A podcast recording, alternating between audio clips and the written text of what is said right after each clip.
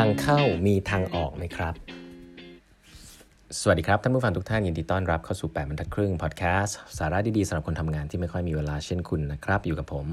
ต้องกวีวุฒิเจ้าของเพจ8บรรทัดครึ่งนะฮะ อันนี้เป็น EP ที่ 1,400 แล้วนะครับ ที่เรามาพูดคุยกันนะครับ วันนี้นะฮะผมก็จะขอเล่าถึงคอนเซปต์อันนึงนะ ของ Jeff Bezos หรือ Amazon นะอาจจะไม่ได้ลิงก์กับ working backwards ซะทีเดียวนะ แต่ว่าเป็น concept ที่ผมชอบมาก แล้วก็ใช้ในการ ทำงานแล้วก็ในการตัดสินใจหลาย ๆ อย่างในชีวิตเรื่องงานเรื่องหลายเรื่องเนี่ยพอสมควรทีเดียวนะครับ ก็จริง ๆ มันมันลิงก์กับเรื่องพวก design thinking อะไรอย่างเงี้ยแหละ แต่ว่าสำหรับเจฟเบโซสเนี่ยเขามีวิธี frame ได้ดีเนาะแล้วก็เชื่อว่าหลาย ๆ คนอาจจะทราบแหละแต่ผมอยากจะมาสรุปว่าอันเนี้ยเป็นคำพูดของเขาเลยนะฮะคือเจฟเบโซสเนี่ยจริง ๆ แล้วการตัดสินใจที่ใหญ่มาก ๆ ของเขาอันหนึ่งนะครับในในชีวิตของเขาเนี่ยคือการลาออกจากงานประจำนะฮะเพื่อที่จะมาตั้งไอ้ Amazon ในปี 1994เนี่ยแหละนะครับเจฟเบโซสนี่ไม่ได้เป็นแบบสตาร์ทอัพแบบ drop out เนาะแบบโอ้แบบสตีฟจ็อบส์ drop out ก็เลยมี vision ก็เลยจะทำอันนี้นะฮะหรือแบบเอ่อ Facebook นะทดลองในมหาวิทยาลัยจบ Harvard แล้วก็ยังไม่จบแล้วก็ drop out Bill Gates นะมี vision ออกมาทำคือคนแก๊งเนี้ยเขาจะเป็นแก๊งที่แบบเออมี vision แต่เด็กอะแล้วก็แบบเฮ้ยอ่าลองดูคือยังไม่มีอะไรจะเสียมากก็แบบลุยอะไรเงี้ยนะครับแต่ว่าเอ่อเจฟเบโซสเนี่ยจริง ๆ แล้วเป็น เป็นคนที่เรียนจบแบบเลื่อนการเงินมาเลยนะครับ ผมจำไม่ได้แล้วเขาจบมหาวิทยาลัยอะไรแต่มหาวิทยาลัยดีมากนะพรินสตันหรือเปล่าไม่แน่ใจ คีย์คือเขาอะทำงานใน hedge fund นะครับซึ่งเขาเป็น rising star เลยนะครับทำเงินเยอะมากนะครับ แล้วก็เป็นสิ่งที่เขาชอบด้วยไม่ใช่ว่าเขาไม่ชอบ สิ่งนี้เป็นสิ่งที่เขาชอบด้วย แล้วเขาก็แบบขณะที่ว่าตอนที่เขาจะลาออกมาเนี่ย เจ้าของบริษัทยังบอกยังเตือนเขาเลยนะครับว่าเฮ้ย ยูเอาจริงเหรอนะเรื่องนี้ยูอาจจะถ้าเป็นคนอื่นอาจจะโอเคนะไอแอมซอนที่ยูจะทำอีคอมเมิร์ซเนี่ยแต่ยูแบบมีสิ่งที่เรียก opportunity cost แล้วกันนะมีอะไรจะเสียเยอะ สิ่งนี้บางทีเป็นคำสาปเหมือนกันนะคือ opportunity cost เยอะก็คือว่าคุณมีอะไรจะเสียเยอะในงานประจำของคุณนะคุณเลยไม่กล้าออกไปทำอะไรเอ่อที่มันใหม่ ๆ ที่มีความเสี่ยงเจฟเบโซสเนี่ยตอนนั้นจะอายุประมาณ 30 นะ เเขาบอกว่าวิธีคิดของเขาตอนนั้นเนี่ยเขาก็อาอาจจะมาสรุปทีหลังหรือเปล่าไม่รู้นะ แต่ว่าเขาบอกว่ามันบอกว่าการตัดสินใจอะมันมีอยู่ 2 แบบด้วยกันนะครับแบบแรกเนี่ยเขาเรียกว่า one way door นะ one way door เนี่ยคือเข้าแล้วออกไม่ได้ ถ้าคุณเลือกที่จะเข้าประตูนั้นไปแล้วอะคุณออกกลับมาไม่ได้นะเขาบอกการตัดสินใจแบบนี้นะคุณต้องคิดให้มันดีๆเลยนะครับคุณต้องคิดให้มันดีมากๆนะครับคุณอย่างเช่น ผมยกตัวอย่างนะถ้าคุณตัดสินใจจะ จะไปศัลยกรรมเกาหลีอย่างเงี้ยสมมตินะทำจมูกอย่างเงี้ยผมยกตัวอย่างง่ายๆเฮ้ยทำแล้วมันแก้กลับมาไม่ได้นะใช่ไหมมันอาจจะแก้ได้แหละแต่มันแก้ได้มันไม่เหมือนเดิมหรอกไอ้เรื่องพวกนี้เนี่ยคิดให้หนักๆมาทำแล้วมันเป็น permanent คิดให้เยอะๆนะครับแต่สิ่งที่น่าสนใจคือเขาบอกว่าในชีวิตเนี่ยน้อยมากนะครับ สิ่งที่แบบทำตัดสินใจไปแล้วเราจะเลิกทำสิ่งนั้นแล้วกลับมาทำอย่างอื่นไม่ได้ การย้ายงานก็เป็นสิ่งนั้นเหมือนกันนะครับ คือเจฟเบโซสบอกว่าถ้าตอนนั้นออกมาทำสตาร์ทอัพ นะฮะแล้ว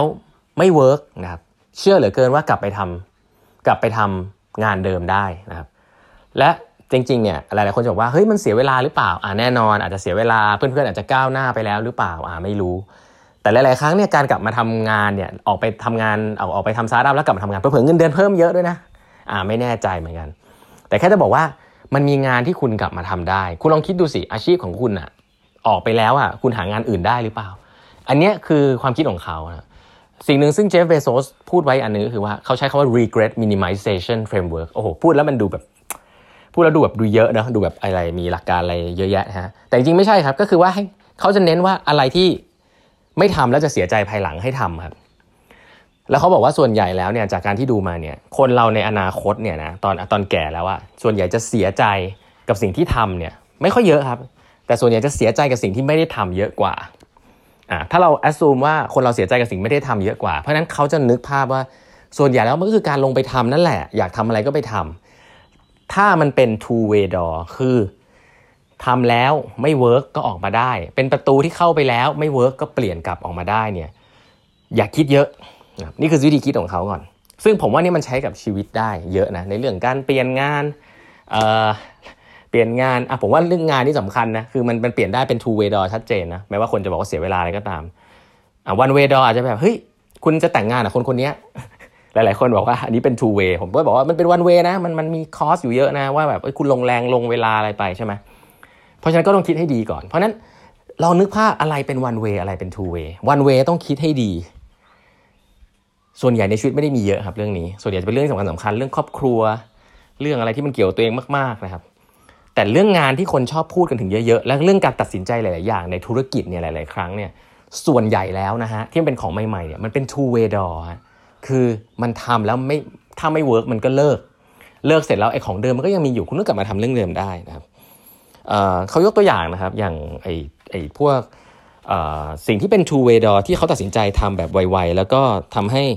เกิดผลแม้ว่ามันจะไม่ work ก็ปรับไปเนี่ยมีเยอะมากนะครับเขาเรียกว่า type 2 decision นะคือ อย่างเช่น Amazon Prime อย่างเงี้ยเขาว่าจุดเริ่มต้นเนี่ยจริง ๆเขาเริ่มตั้งแต่มี Super Saver ถ้าใครทำ Amazon ใครใครที่เคยเคยเคย work กับ Amazon ในเคยใช้บริการ Amazon ช่วงแรกเนี่ยที่ผมใช้ในช่วงแรกๆ ตอนแบบเพิ่งไปเรียนต่อเนี่ยมันจะมีสิ่งว่า Super Saver Shipping นะฮะคือส่งฟรี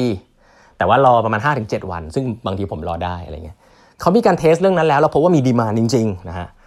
ขาก็เลยเริ่ม step มาว่าเฮ้ยไอการส่งของหรืออะไรอย่างเงี้ยจริงๆคนรอได้นะ 2 วันอะไรเงี้ยเพราะฉะนั้น operation นั้นเนี่ยมันก็ได้เปลี่ยนรูปแบบมาเป็น Amazon Prime นะในอันในในใน step ถัดไปเฮ้ยคนต้องการมาก พร้อมยินดีจะจ่ายเงินอะไรแบบนี้ เพราะฉะนั้นเนี่ยแค่แค่อยากจะแชร์ว่าหลายหลายหลายหลายอย่างเนี่ยมันเป็นมันเป็น two way door นะครับไม่ใช่ one way door แล้วก็ลองลองนึกดูได้ครับว่าอะไรที่ที่ในชีวิตคุณเนี่ยเป็น two way door เพราะถ้าเป็น two way ปุ๊บเนี่ยอาจจะอยากให้คิดน้อยลงนะครับอันใน one way ก็คิดเยอะไปก็ไม่ได้เป็นอะไรนะครับก็ นำแนวคิดนี้มาเล่าให้ฟังในตอนที่พันสี่นะครับ ก็เชื่อว่าจะเป็นประโยชน์กับหลาย ๆ ท่านนะครับ วันนี้เวลาหมดแล้วนะฮะ ฝากกด subscribe แบบทัดครึ่ง podcast นะครับ แล้วพบกันใหม่วันพรุ่งนี้ครับ สวัสดีครับ